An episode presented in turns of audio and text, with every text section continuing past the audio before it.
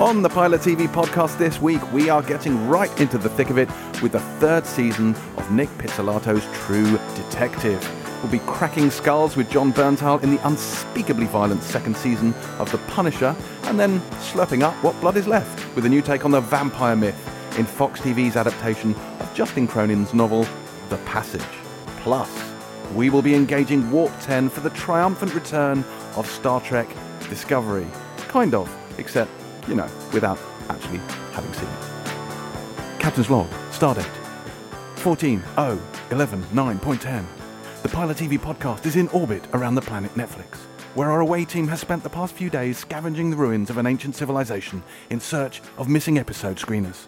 I, Captain James C. Dyer, have taken command of this mission and assigned my top bridge officers to assist in this essential task. Currently planetside, our Klingon security officer, Lieutenant Boyd Pumo Nagochuk, has so far had little success in tracking down our mission objective. Let's raise him on the com. Enterprise to Lieutenant Hilton. Status report. I could barely speak. Sorry. that that was magnificent. Really? Hi. Yes. Yeah, I'm, I'm glad. I'm you, here. Is that? do you want a hot fact? yeah.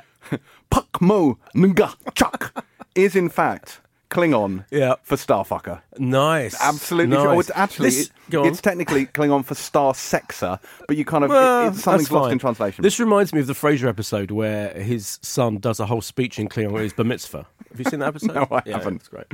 Oh, it's very good. It's, it's not insulting, by the way. If I'd wanted to insult you, I'd have said something like "Hab sosli kok," which means which means your mother has a smooth forehead, which is an ancient Klingon insult. It's not a massive insult. And it's- well, um, you know, if you're Klingon, it, it cuts to the bone. Okay. Um, have you located the uh, Star Trek Discovery screeners, Lieutenant Hilton? As you know, I haven't. No, much to your, I imagine, disgruntlement. I'm not happy about No. it. I'm not happy. No. No. They're clinging on to them. Absolute bastards. Anyway, to the brig with you. Uh, let's see if my other officer has had better luck. Also on the planet's surface, we have our chief engineer, Commander Terry LaForge. Mrs. LaForge, can you please state for the log what is your relationship with Star Trek and what have you actually watched? What the fuck is happening? I'm, I'm, I want your Trek credentials. I'm gonna, I'm gonna Trek explain uh, watched a bit of Trek telly when I was younger. Have I- specifically. Hang like on, the have I original gone series. more northern? A little bit, yeah. Yeah. I feel really northern today. You always feel northern I to don't me. know what it is.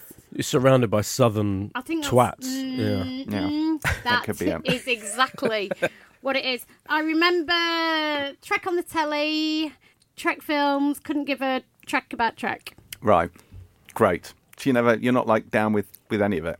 I don't care. Do you like the fact? See, so so what will be lost on you is as and everything you say? yeah that. But I, I am wearing currently a navy blue sweater with purple piping, which is I think you can all agree, Boyd, uh, reminiscent of the uh, Scott Bakula Captain Archer era Enterprise series, the uh, jumpsuits they wear with the piping. James. Yeah. Are you single? What's extraordinary is this this whole introduction would be appropriate if we were reviewing start the new series of Star Trek, but we haven't been able to see it, so we can't. Yeah, all of that nonsense was essentially by way of saying that while Star Trek Discovery will appear on Netflix this Friday, and doubtless, I think we can all agree, be our pick of the week, uh, Netflix has failed to beam the episodes up to us in time that we haven't seen it. However, I don't think it's overstating things to say that despite that, it is brilliant and everyone should watch it. yeah? Yeah? You know, All there's right. some there's a Star Trek podcast where they talk about I'm Star sure there Trek. are many of them. I think, but this is from a non-Trekky point of view. I've been asked to go What on do it. mean? anyway, so they're not Trek heads like him, or and, and they're not even particularly that obsessed with stuff. But they and yet they t- it's like talking about Star Trek every week from an outsider's point of view, and they're That's asking me to go on it. amazing. Yeah, it's quite weird. Are you going gonna go on it, Bob? Well, yeah, why not? Go on it, please, just to really piss off James. Yeah. Can you imagine? That's exactly go on why I there, would do it, yeah. Say some generalisations about Yeah. it, some facts that are probably a bit Yeah. incorrect. Yeah, Watch definitely. James combust. Yeah, I that's am- my plan. I'm I'm not happy about this. I will say though, I will say that, that- and I have to bring this up, even though it's slightly tangential. At Boyd, Judas mm. splitter traitor that he is, this is not the only podcast he does. He also does a podcast about the football. Uh, with Well, the- with- Arsenal in particular, with, the little men. which and- neither of you would be the slightest bit interested in. No, so, that's yeah. absolutely It's not true. really being a traitor, But- is it? No. But the reason I bring this up is because you did the most bizarre thing I've heard of recently, which is you took your little Arsenal podcast, to the House of Commons Yes. and interviewed the Speaker, John Yes. Bercow, about Yes. the football. And not only did we do that, for, and when she spoke to us for an hour, and by the way, afterwards gave us a lovely glass of wine as well to have a little chat. This was in the mid. This was in on Monday, last Monday, in the middle of the busiest, most insane period in the history of politics ever, and he chairs every single Brexit thing. If you I don't know if you noticed, he won't let any of his deputies do it. So he was literally in the middle of that whole thing, and he still found time to chat to me for an hour and a half About and Arsenal. give you a glass of wine. and give me a glass of wine. At least we're not in a period of crushing austerity. Yeah, we're in his chambers in the House of Commons, which are also extraordinary. Wow. Yeah. Is it very opulent? Is it a bit It like is. a captain's ready room? it's pretty much yes. It is like exactly like that. Yeah. What's the name of your other podcast in case anyone wants to Footballistically Arsenal. to footballistically? What does that mean? It's named after uh, Martin Wenger, our, our glorious ex-leader, s- coined the word footballistically. Footballistically speaking, we, we play like this, so we name it after that. Wow. I Ars- think- At Arsenal Podcast on Twitter. I think James should do your Arsenal podcast, and you Oh, should that do a would Trek be- podcast. That would be great. I fear that your Trek knowledge vastly outstrips my football knowledge. Probably. Yeah, I've James, seen most James, Trek things. James, tell me about the offside rule. ah, see, Terry, it's interesting you should ask. The offside rule is interesting because it's not about uh, where the ball is in the end, it's about where the ball is when it is played. That is true. Yeah, but that's not all of it. Carry on. Yeah. So when the ball is played, there must be a defender between the attacker and the goal. When the ball is played, when the ball gets there, it doesn't really matter. But but if they are, if there is a person not there, then they're offside. Yeah, starts more or so less. well. more or It less. I know, so well. I know the do you offside know? rule. Do, do you know what the offside rule is designed to stop? Do you know, a lot, not, a lot of people don't even know this. Like, what, why is it there? It's there to stop. Is is it there to stop uh, uh, people? Um, what they're called striker people Yeah, from yeah, basically yeah, camping yeah. down Yes, the other end of the goal pitch. hanging. Yeah. goal, which is the thing that everyone does when they when you're a kid and you play football. You literally stand there five feet from the goal because you could tap it in at any point. It's just to, purely to stop that. So all the complications it is complicated. That's all it's there for. Anyway, glad Here's the thing I learned uh, when I was watching the World Cup and people were football Yeah. talking about that stuff. Uh, that I always thought that the goalie had to stay in the goal, and when you didn't, when you were kids, you used to have rush goalies. You remember rush goalies, Mm, yeah, where the goalie could run down the pitch. Apparently, the goalie can do whatever Oh, the fuck he wants. absolutely, yeah. He can you can't anywhere. handle it outside the penalty area, but you can go run wherever he wants. Yeah, Yeah, yeah. didn't know that. Yeah, I'm glad we've got onto this topic. Yeah. I am. Me See, too. I thought I thought the offside rule was there to stop the crushing mundanity of this conversation, but maybe I was. Well, uh, We are Partly. all offside. Right.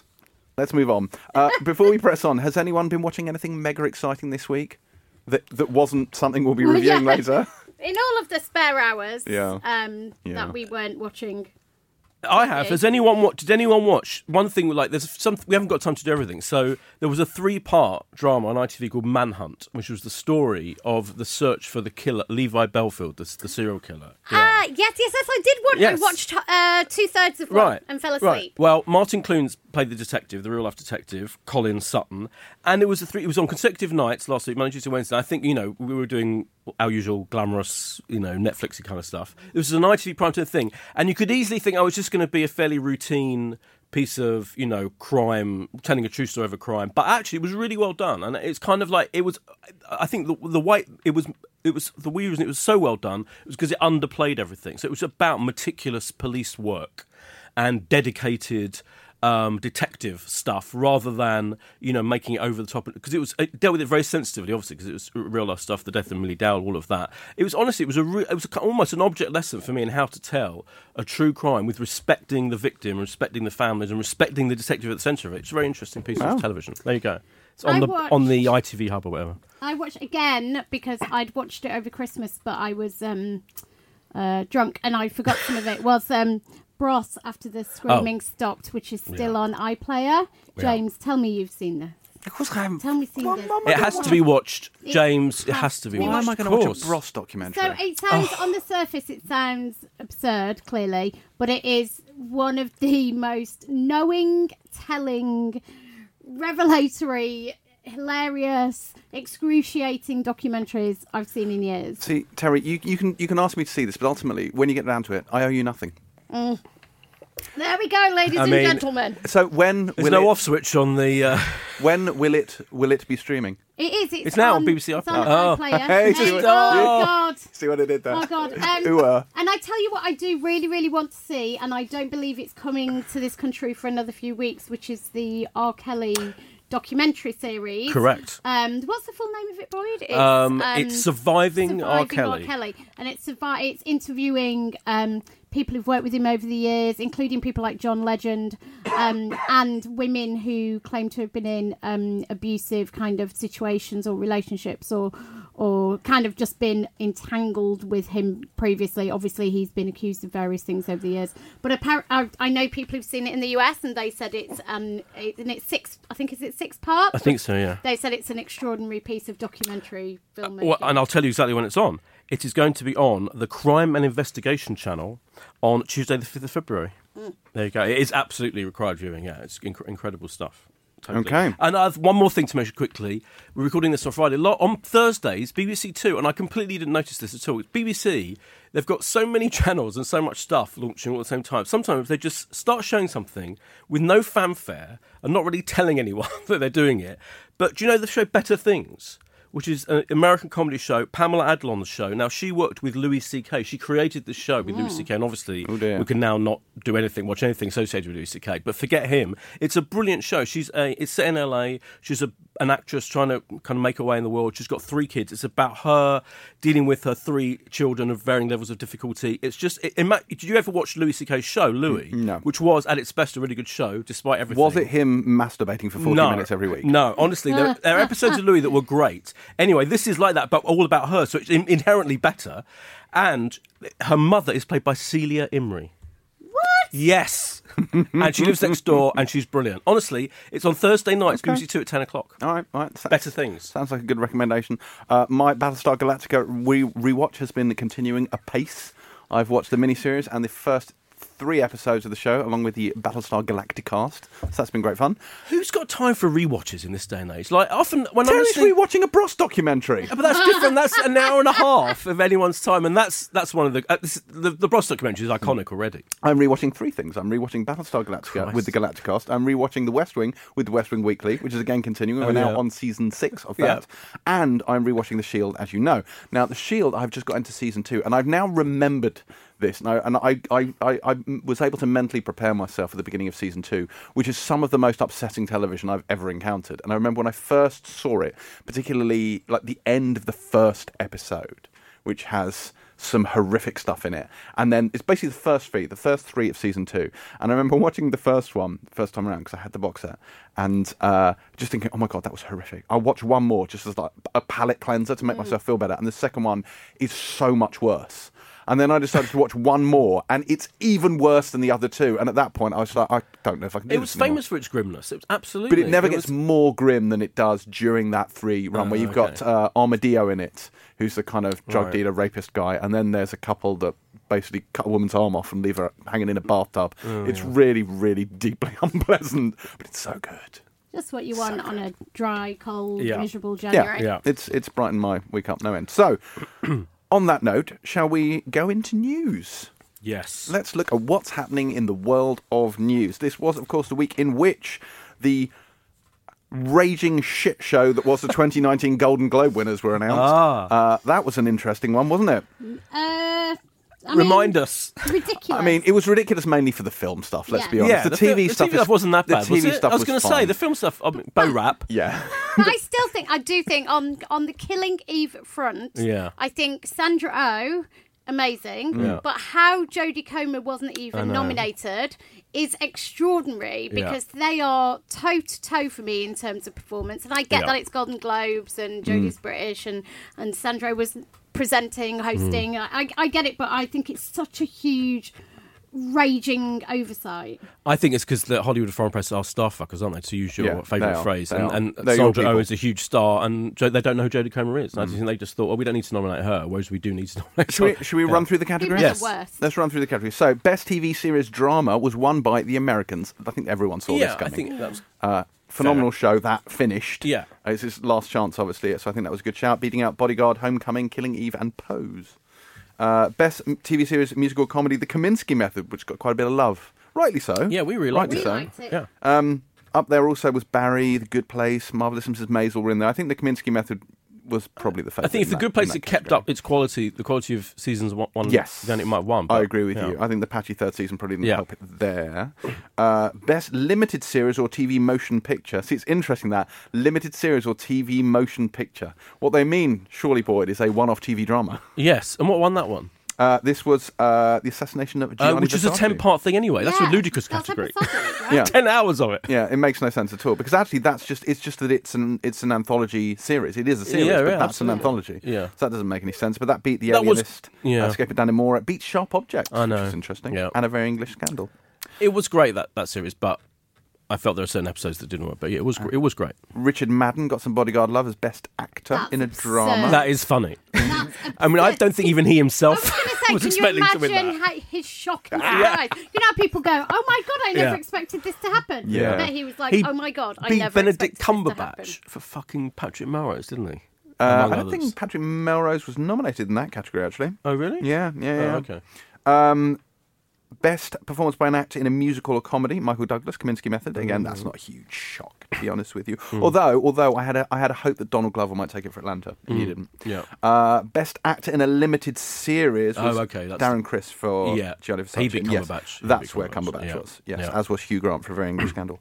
Uh, supporting actor Ben Whishaw, Very English Scandal. Oh yeah, fair enough. Uh, best actress in a drama, Sandra Oh for Killing Mm-hmm. Eve.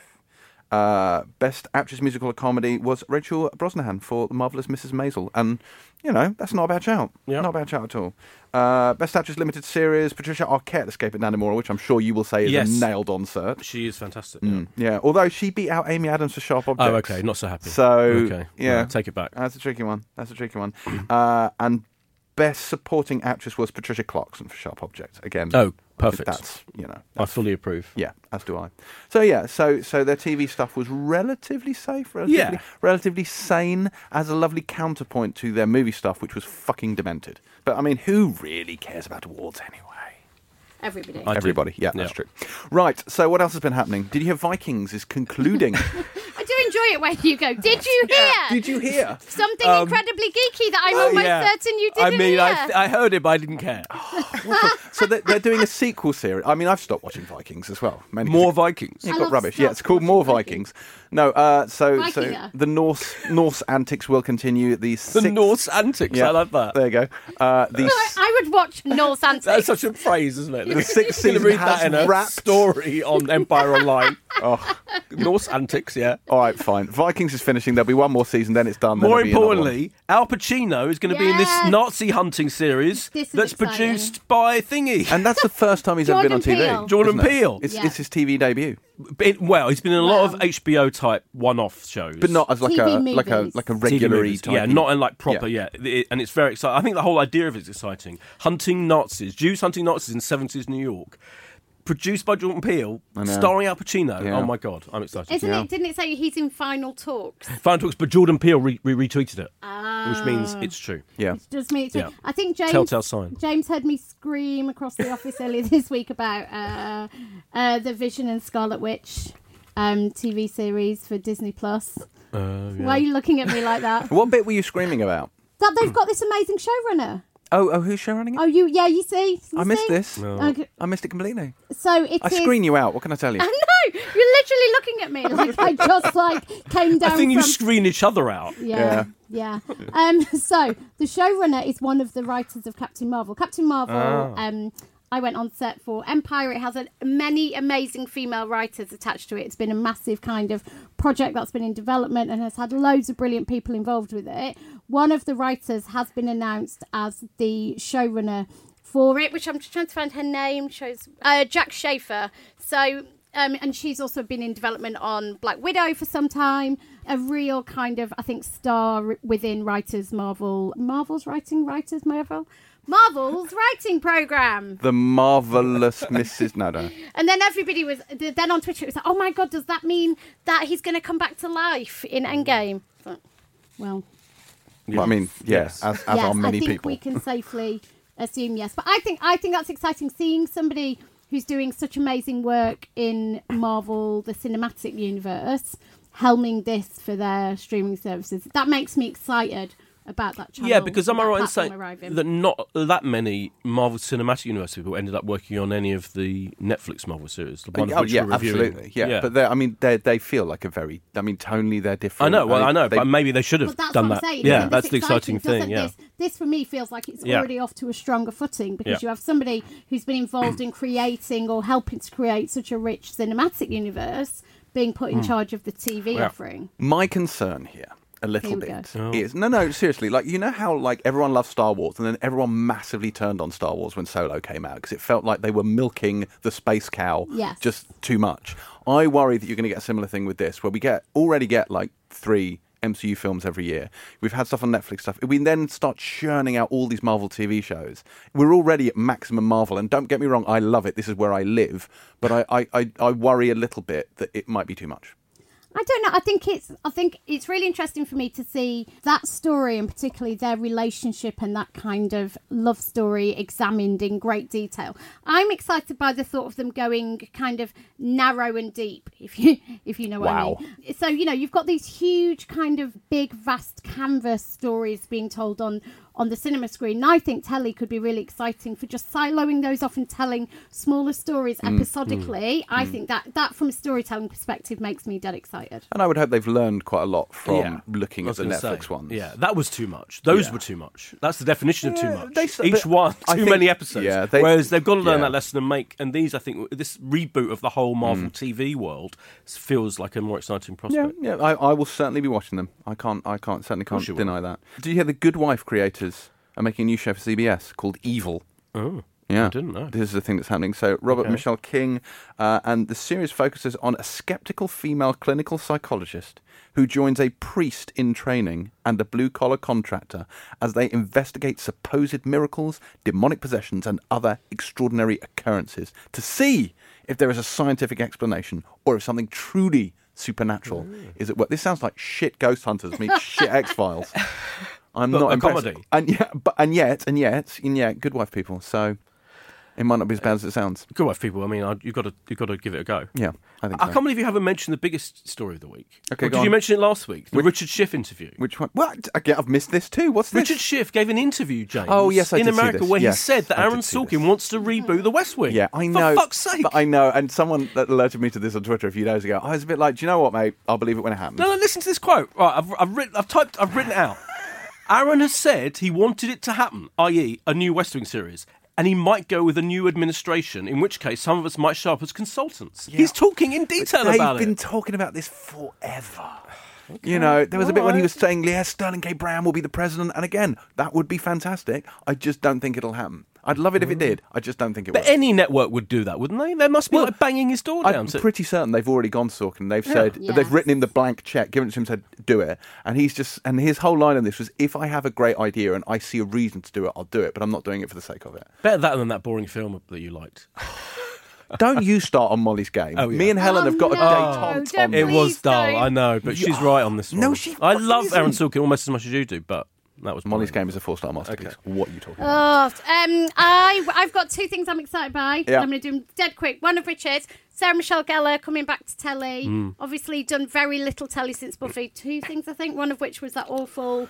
Um, what was it called? The thing where there was two of her. Uh, yes, yes. Boy. It was I can't remember what terrible, it's yeah. called, but I know exactly Boy, what the you thing- mean. Yeah. Ringer. Yes. CW's The Ringer. Yes. Terrible. Terrible. God, yeah. Um, so this is something actually being done by um, Ellen DeGeneres' production company, Yeah. and it's an adaptation of a book called Sometimes I Lie. It's a limited series, isn't it? Limited series. She's going to star in it, and she is EPing it. And basically, she wakes up in hospital. Um, her character wakes up in hospital, can't move, speak, open her eyes, but she can hear everything going on around her. There's some interesting things I understand from a timeline perspective in terms of telling her story before and now. I think there's some kind of you know who done it element to her predicament. Buffy is back. But she But she can't move or speak. Oh. oh, and then the second thing that I was excited about was Angela Robinson, who obviously did the L word, and last year she did the Wonder Woman story, the one that told the real life story Oh, of yeah, her yeah, husband. And the Yeah, the polymorphously women- perverse people. two women who inspired the character we believe of Wonder Woman. It is called Professor Marston and the Wonder Women. So she has done a deal with Paramount, um, which will see her produce stuff that I mean, I think the L word remains some of the kind of most groundbreaking, innovative, exciting telly done in good. the LGBTQ space, um, or actually full stop in that kind of period. So it'd be really interesting to see what she does. You know, Professor Marston had a real um, the same sex relationship between the women was kind of looked into. I know I interviewed her at um, Toronto Film Festival a couple of years ago, and she spoke very much about being interested in kind of unconventional relationships and the different ways in which people love. So I think it'd be really great to see what she comes up with for Paramount.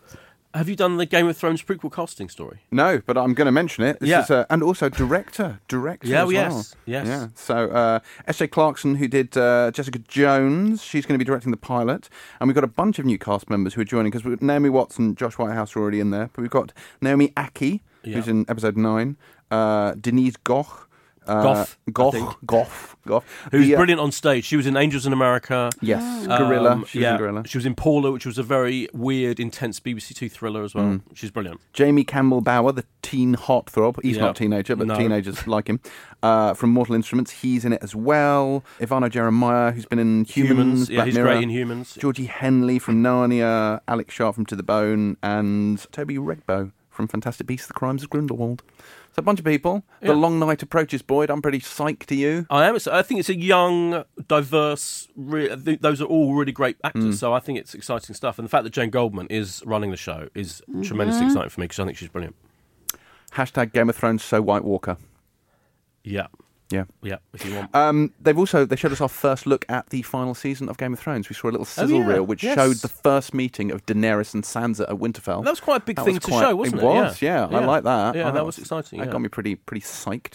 But none of that, Boyd, none of that got me as psyched as a few choice words that Alex Kurtzman shared. Oh. Whereupon he said that Captain Picard's life was radically altered by the dissolution of the Romulan Empire. Now, boy, this is very interesting because this shows that it's taking into account the timeline that was established in J.J. Abrams' 2009 Star Trek movie, where Spock mentions at one point that he had failed to stop the destruction of Romulus uh, from a supernova, and it had it had political ramifications for the entire galaxy. But apparently, Picard will be very affected by this event. In the Picard series, which comes out I'm- at the end of the year. I couldn't be more excited. thought that would be Yeah. the case. Do you and do you know about you too? And I don't mean the band. I mean the second season of You. Oh, You know our Oh, favourite pulpy, yes. ludicrous Netflix thriller. I still haven't seen it, but yeah, Season the season two's happening. amazing. Yeah, I don't want to spoil what happens, but all I will say is Penn Badgley is going to be back as the ludicrous psychotic bookstore manager Joe. Amazing. Yeah, Wow. And It's that's exciting news. that's very Alan Partridge. yeah, it was a little bit, wasn't it? Should we delve into this week's reviews? Yes. I've watched a heroic amount of TV for this week's show. I mean, you are a hero. yeah, I am in many ways the hero you deserve and the hero that you need. Should we begin on Netflix, as is our want, with uh, The Punisher? Yes. So season two of The Punisher drops on Friday, which sees Jon Bernthal back as uh, the uh, the titular sort of vigilante hero. I am one of the few people who rather enjoyed The Punisher season one. I thought it was very good. I thought it was, as ever, way too long, but it was some of the most violent TV I think I'd ever seen. Something which is, I think, surpassed here. The first episode of this, I've seen the first three. The first episode of this, I think it contains a bar fight, which I will put forward as saying it might be the most violent thing I've ever seen on television. Mm. It was Yeah, it's a contender. extraordinary. Do you know what, uh, my suspicion about these Marvel shows generally Yeah. is that the big kind of creative drive was we can do Marvel stories but have loads of sex and violence and Yeah. swearing. Yeah. And they all have like some of them have more sex in them, like Jessica Jones, I Yeah. quite love, and this one has the violence dialed so up much to violence. eleven. There's a bit where he pins a woman Well, to a stall with a knife and then punches her unconscious. Well, can I just? So I have. Issues, you'll be surprised. that Yeah. I have issues with this. I tried to watch it last season, didn't work. I forced myself to watch the first episode for this very moment. So thank you for that, you two. I'm blaming both of you.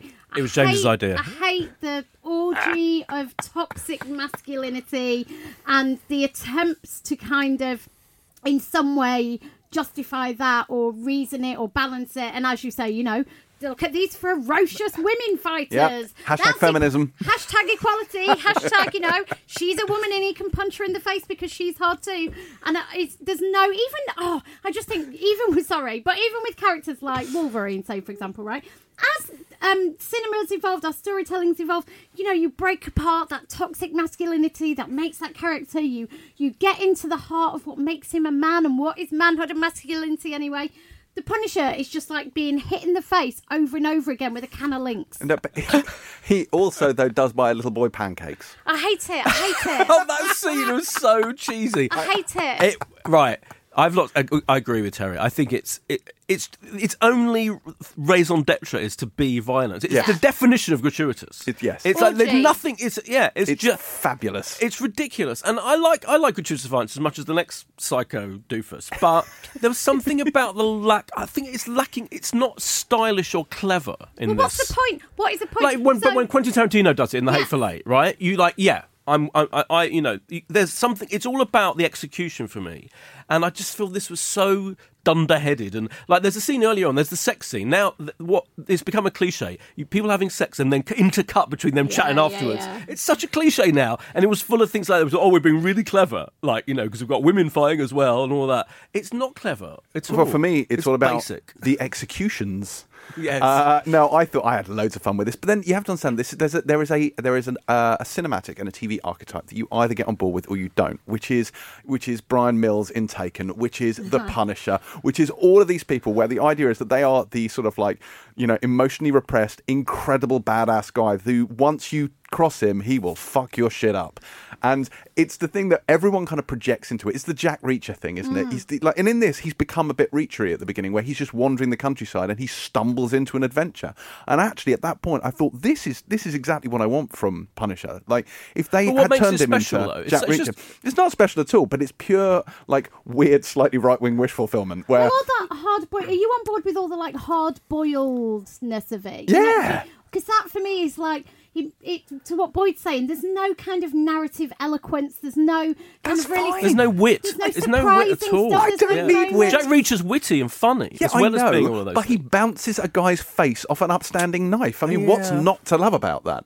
It's just you know the man takes out like sixteen trained killers in a bar, and it's just It's- mental. It's just the equalizer. I know. Well, there's so it. many of It's these the- things. What yes. makes? But shouldn't a Yes. Marvel, you know, a thing from a Marvel comic book have something different about it? This Yeah, could be. yeah. You might not even know there's anything to do with Marvel. No, it's- it's, it's- just a standard. See, boy, he's got a skull on his t-shirt. That's Yeah, the it's uh, not- that's the USP. enough. so fucking stupid. Oh, it's so good. But I love, I love, I love the fact that when he gets really sort of like sort of bestial and he just grunts and he's like, and he can't even speak and he just Oh goes my completely God. berserk. But it's so I'm fascinated much by this, right? fun. Um, because you are a feminist. You are a really smart, not on physical, not even remotely aggressive, liberal middle class guy, right? These are true. And yet you kind of why do you get off on this unreconstructed kind of ridiculous template of r- retrograde because masculinity? because it is well channeled. Because the point is that he only kills the bad guys. He is Oh, it's a he's simple moral toxically universe. toxically male within the bounds of bad people, and yet has a sensitive side. He's not a chauvinist or a misogynist, you know. So he embodies sort of good liberal ideals, but it also that that that little part of you that likes to see him kill the bad guys. You know, it lets you sort of vent that, and I and I really enjoy it. And I like the fact that in this that they acknowledge it. So the first episode, you've got this insane bar fight. You have a bit of downtime where he kidnaps someone in the second one, and in the third one, it basically becomes a uh, sixty-minute remake of Assault on Precinct Thirteen. Uh, which is again, it's, it's just amazing. Where they're under siege in a police station, and the bad guys come, but the Punisher's there, and You're then not- he's in a cell, but they You're let not him convincing out. us to and carry on watching. I'm like, it's so much fun. I'm just getting more confused the more you talk. It's carpenter-tastic, and I loved it. And I, it's true, this whole thing may go tits up because I've got another ten episodes, ten hours of this shit to watch. Christ. Um, and also, uh, Ben Barnes has returned as uh, Billy Russo ha- slash Jigsaw, and I, I could have done without that. Like, I would have liked it if they'd kept him doing his own completely unrelated thing. He's wandered into an adventure, and like Jack Reacher, he stays there till it's sorted. But no, I think they're, they're having to sort of take it all back to the original one. And I could have done without it. But yeah, I'm giving it the benefit of the doubt. I'm enjoying this a lot. But like I say, a lot of people didn't like the first one. Uh, and and uh, if you didn't, you probably won't yeah, like this, this, one. is not. So I think Yeah, what this is more gonna change your mind. commonly known as doubling down. Yeah, it is doubling down. I mean, it is so violent. I would say my recommendation: watch the first episode. If that bar fight turns you off, don't even think about watching anymore. Yes. And if you really, really enjoy him murderizing the shit out of 13 people in a bar, then there is lots this series has to offer you. That's what I say. I'm not offended by it. I don't mind the Yeah. ultra violence. It's the it's it's just routine is the problem for me. I don't get what that's, there's just. that's just your Friday night, isn't it, Boyd? Yeah, exactly. Yeah, it's so routine to Yeah. you. I'd rather watch the Equalizer too, honestly. God. Uh, I, do, I, I enjoy a bit of Equalizer. But Equalizer Oh. 2 is rubbish. Equalizer 1 It's I enjoyed. I disappointing. didn't like Equalizer one was great, better. I agree. Yeah. Anyway, Anyway. that is Marvel's The Punisher. But also, please note that this is essentially the penultimate season of a Netflix Marvel show because we're going to have one more season of Jessica Jones and then that's pretty much it. So, God for that. so you know. I think we're all relieved. Everyone them from Netflix to us oh, is you're thrilled. so mean. No. I mean, there's a reason they're putting this out, by the way, the same day as the Star Trek starts, Yeah. and about three other things are all starting on Netflix. They are, they do not give a shit anymore about No, this. I, and it is abundantly clear that Netflix Yeah. don't give a shit. They haven't marketed it. They've not mm-hmm. made any fanfare about No. it. They just pushed it out there and moved on. Yeah. Which is a shame because Jon Bernthal's oh. amazing and I am the Punisher. Yeah. Right. You want to be. The I would Yeah. like to be the Punisher. Uh, you see, out of all of the fantasies that I imagine you have in your head, this was not really in there. So I'm I- kind of fascinated yeah, by this this. is now. definitely one of them. They- I- they- you oh, want to be. this is your diehardness, Yes, right? but this is I maintain that deep down, deep down, every single man on earth wants to be Jack Reacher. I wanna be Jack Reacher, but I don't wanna be the Punisher. Who wants to be Jack Reacher? But the Punisher's just Jack Reacher with Not as good. more automatic weapons. Yeah, but not as good. I mean that's true. Jack Reacher's Yeah. Isn't Jack Reacher too small? small. Yeah. In the films, yeah, that's in why the they're films, not yeah. doing anymore. Yeah, that's right. Yeah. Tom Cruise is Yeah. small. And I'm like Jack. It's Yeah. my, my, I could be Jack Reacher. Yeah. I was Right. going to make a joke about you being Jack Do Reacher, it. and then I thought it was That's unfair. fine. No, no. Right, which takes us on to True Detective season three. Now, this is this has been an interesting one, boy, because you've Yes. been very excited about this. Yes. and I have poo pooed it. Yeah, and I we didn't both want to watch poo-pooed. this. It was a poo-poo from yes. both of you. And yet, and yet, and yet, I watched the first one this morning, Mm. and it is really good. Well, the reason I was excited about it is because season one of True Detective, Yes. with um, with Matthew McConaughey And Woody Harrelson. and Woody Harrelson was fantastic. It I was. loved it, um, and it was it took a fair it took the it took I mean as the title would suggest it took the genre of a crime drama, buddy cop duo. All of that and turned it into something very special, incredibly stylish, weird and wonderful. Like the last episode's completely bizarre. It took it into a very strange, almost supernatural territory hmm. that you weren't expecting because it was all quite realistic. Yeah. It it played with time, which every show now does. Flat every circle, single show. It's a flat circle. Yes. So everything, everyone's flashing backwards and forwards. It did it. I think back then it was more innovative. The way it had, you know, two, three different time periods that Yeah. it covered throughout the whole show. Then, of course, famously, season two was an absolute fucking mess, and it didn't even have. Apart from that, it was about crime. It didn't really have much link to season one. It was a completely different story.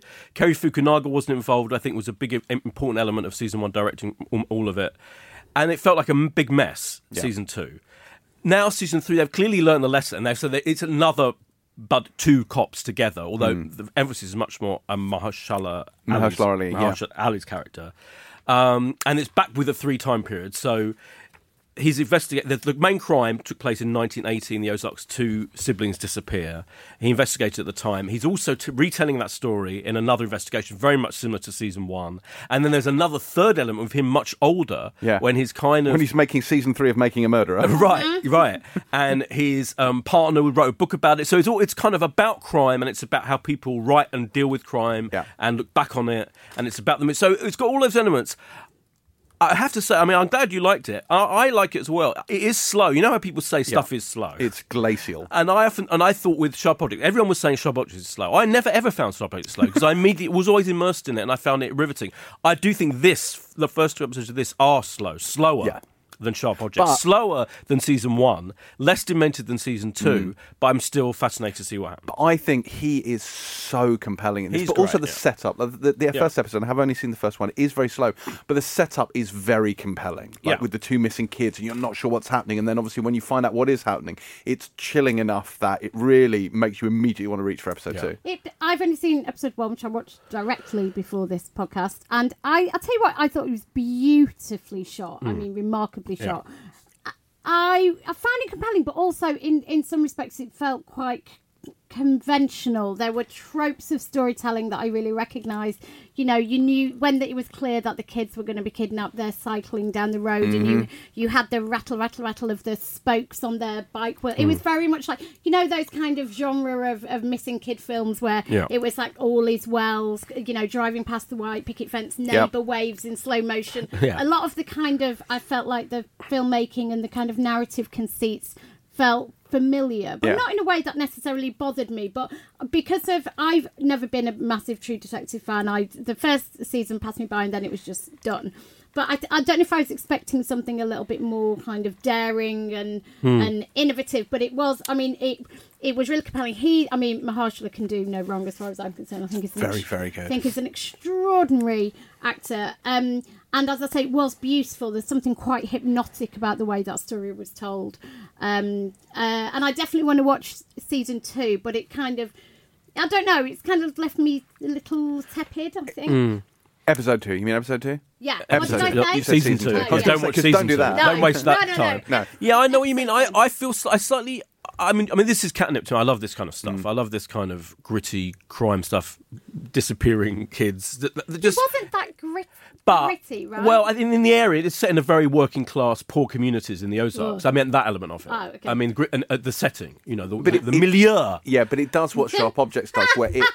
Oh yeah, it's good. I Yeah. can't believe you did that. yeah. Um, it does what Sharp Objects and indeed season one of this did, where it just wallows in that Yeah. in that time period, in that setting, in that place, in that gives you a real sense of location. Yeah. Yes. So my and you could tell the three time. You could tell very quickly the three different periods were established. I thought Yeah. the visual storytelling and the tone of it generally in terms of those periods was amazingly Mm. executed. And actually, the way Mahershala held himself differently in each of those yep. ones. Yeah, I agree with that. But I did at the end of having f- f- the end, when I came to the end of se- se- episode two, I did I, said- I did think is there re- is there is there enough of this story to sustain you know another eight episodes or whatever? And actually, if you took away the timeline stuff, is it it, it is quite straightforward and basic in a way. I think that's what mm. you say. It's not. It doesn't. It isn't. Doesn't feel unique and special yet. But I am enjoying it. Whereas season one was something absolutely extraordinary. I think. So yeah, I'm. I, I don't feel. I, I'm already feeling it's like it's kind of a return to form, but not something so extraordinary. I'd say yeah, you have to watch this thing because it's going to be wonderful as season one was. Yeah. Okay. Yeah. Okay. Yeah. I, I, I- I think I, w- I would definitely recommend this to anyone who you know wants to watch a good TV show. This is probably the best show that's out this week, if we're honest. Yeah, and it starts So- on tonight. A- apart from Star Trek, obviously. yeah, tonight Uh, Sky Atlantic Now TV, and they're showing it in double bills every week. Which is Yeah. So you get two. Yeah. Brilliant. Uh, True Detective season two, uh, which brings us Three. on to three. Yeah. Oh no. See, we've retconned, boy. There are only two seasons. Oh, of True I Detective. see. There. This like is. there's no fourth Indiana Jones film. Yes, and there's no and there's no Highlander two. Right. Uh, so this is the Highlander two of True Detective was season two. So now it goes season one, season three. So just Okay. There you go. Do you think I? Do you think Cunning, I, yeah, Did I cover it almost off? Do you worked. think I? Yeah, did I, almost, yeah. I pulled it off. Yeah. No one noticed. No. good. Um, this is Fox's The Passage. Now I know what you two probably thought. You probably thought this is another one of James's ridiculous science of vampires and science fiction nonsense bollocks stuff in it. However. I will say this is based on Justin Cronin's book, The Passage, and The Passage is a very interesting, uh, one might say, extraordinary novel. It's really, really good. So he's more of a literary writer generally, but he wrote The Passage. Uh, with his daughter, because she said, "Can you please write a his, his little girl?" She said, "Can you please write a book where a girl saves the world?" So he came up with this idea, and while they were out riding their bikes together, they essentially workshopped this novel, which was about a girl and vampires and whatnot. And it's quite complex and convoluted, and there are multiple storylines in there. What's interesting is it's a there's two primary narratives in the book. There is the story very quickly of how this virus guts out, which turns people into vampires, and the story of an agent and a little girl in the quote unquote present. So this is before the outbreak. And then the second narrative skips forward 100 years nearly. And it shows this colony in post apocalyptic America when vampires rule the world. And they live behind these huge walls with lights to keep vampires away and whatnot. And it flips between those two things. So I was fascinated to see how they would approach that in this series? And the answer is, of course, they've done it in a very odd way. So my understanding is the whole of this first season is going to be the in the present. So you've got uh, how the vampire virus breaks out. It's uh, Agent Wolgast and it's the little girl Amy. And then season two is going to be the jump forward 100 years to show the colony. And then season three, if they get that far, will come back and show you what happens in the sort of aftermath of the outbreak.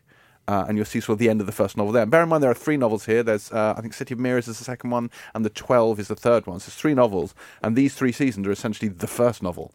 So there's there's lots to unpack there. But this, take this as a whole. I've seen the first uh, three episodes of this, and I like it with reservations. I think it has an awful lot of ground to cover, and I don't think it covers it particularly elegantly. Um, but I enjoyed it. Like you guys must have liked. The girl who plays Amy is great. I loved this so Did you? much. Oh, I I'm so Oh. proud.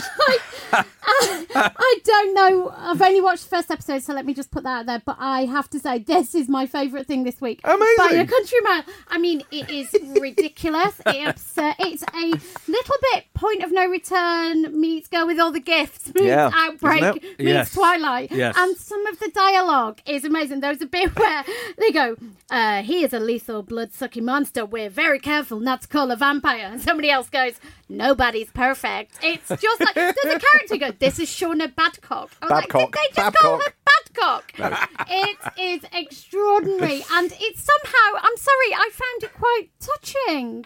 Like their relationship, Mm. Yes. the relationship Yes. Between him and the little girl, and she is an extraordinary little actress. Mm. She's amazing, but Really is. absolutely like revelatory. She's just so good. astonishing. I abs- I was like, this is right up my street. Yeah. A little bit trashy, a little bit melodramatic. The writing's ridiculous, and I was all here for it. Yeah. And it's got Mark Paul Gr- Gosselaar Gosselaar. Yes. out of Saved by the Bell. Yeah. Who, by the way, looks exactly the same apart from Yeah. he's let I mean, the hair dye go yeah, a bit. Yeah, he's let the hair dye go. Yeah, he look, he's great, and he is really good because I like the fact that he, he's on this mission and he's a baddie to start Yeah. with, and then she humanizes him. Yeah. and also the fact that his his partner is a complete fucking twat. Yes, Um, but I, I mean, it's it's slightly clumsy. The way, well, he had a daughter who died, therefore empathy. Yeah. Oh, that's know. totally clumsy. Yeah. Yeah. You, now, is the novel? The novels are they YA novels? Then? No. Oh, okay. No, they're they're just not YA Oh, novels. okay, that's No, interesting. they're Yeah, 'cause this, I, I was expecting this to be a YA thing because it's No. got this young girl at the centre of it, but it's not, is it? No, the, the horror stuff is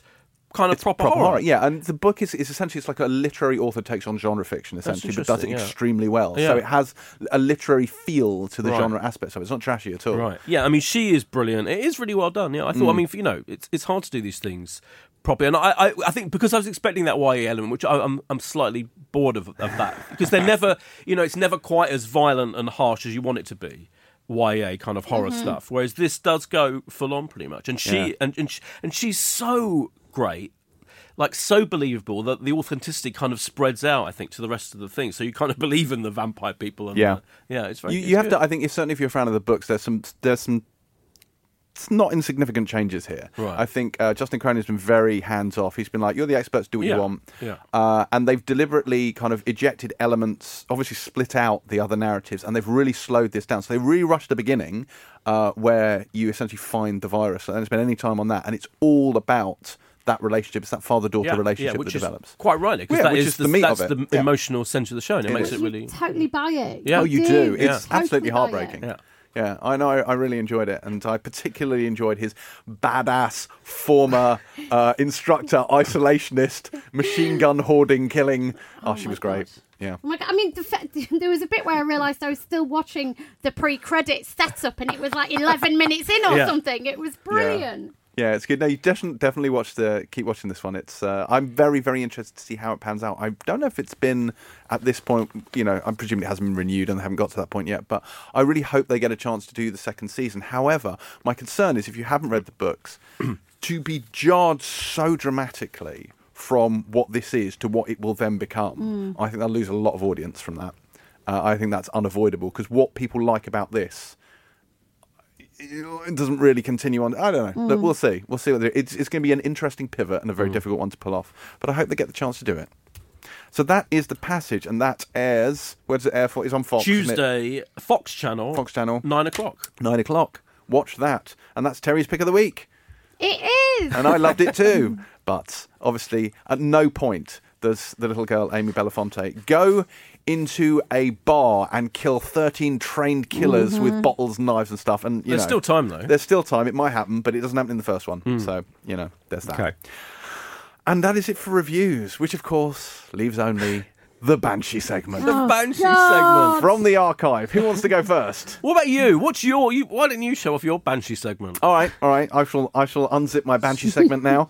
Get your Banshee segment out. I, I've, I've gone a little bit more contemporary this time. I wanted to pull out the night of, Oh, which was my yeah. pick of 2016. Yeah, that was Um, my pick of 2016. Fucking Oh, hell, it's that's just so good, isn't yeah, it? it was brilliant. Uh, this is uh, this was a one-off eight-part limited series from HBO. Um, this starred uh, Riz Ahmed as Nasir Khan, who's a kind of studious young man who borrows his father's cab one night, accidentally picks up a young woman who thinks he's a normal cab. They get talking, they get on. He ends up going back with her. They drink, they do drugs, and they play a rather ill-conceived sex game with a knife. And then the next morning, he, Uh-uh. exactly, never do that. And the next morning, he wakes up next to her kind of bloody murdered corpse. Uh, he's promptly arrested and incarcerated with only, dun dun dun, ambulance chasing public defender John Turturro fighting his corner. Uh, a character originally supposed to be played by I don't know, James me. Gandolfini. Really? Yes. Uh, but not so much because he's dead. Well, it was gonna. Be, it was him. All the, I think they even filmed a pilot with him, Did and then he they? died. I yeah. didn't know that. That's Yeah. good info. Yeah. I think uh, Ahmed is incredible in this. Yeah. Like the transformation he goes through, both sort of physically and emotionally, as the incarceration kind of wears on him, is really striking. But if this is even possible, Turturro is even better. Hmm. He's so so good. Um, I also love the detective in it, which is played by what's his name, Bill Camp. oh, I love Bill Camp. Plays the love Bill Camp. schlubby, the classic schlubby detective who's fan, but he's got such. He's like a really soulful, Yeah. Slightly warped, slightly dodgy figure. He's fantastic in it. Yeah. Yeah, this is it's it's just so it's it's really really clever, and it kind of looks at the American justice system, you know how people are tried in the media, and how kind of people without means how they easily fall through the kind of cracks of the judicial system. Now, I'm not I'm not going to bang on about this uh, all day, mainly because it's only eight episodes, and genuinely there is no excuse whatsoever not to track down the box set and buy it. This is available secondhand for one pound, and that is a pilot TV price match guarantee.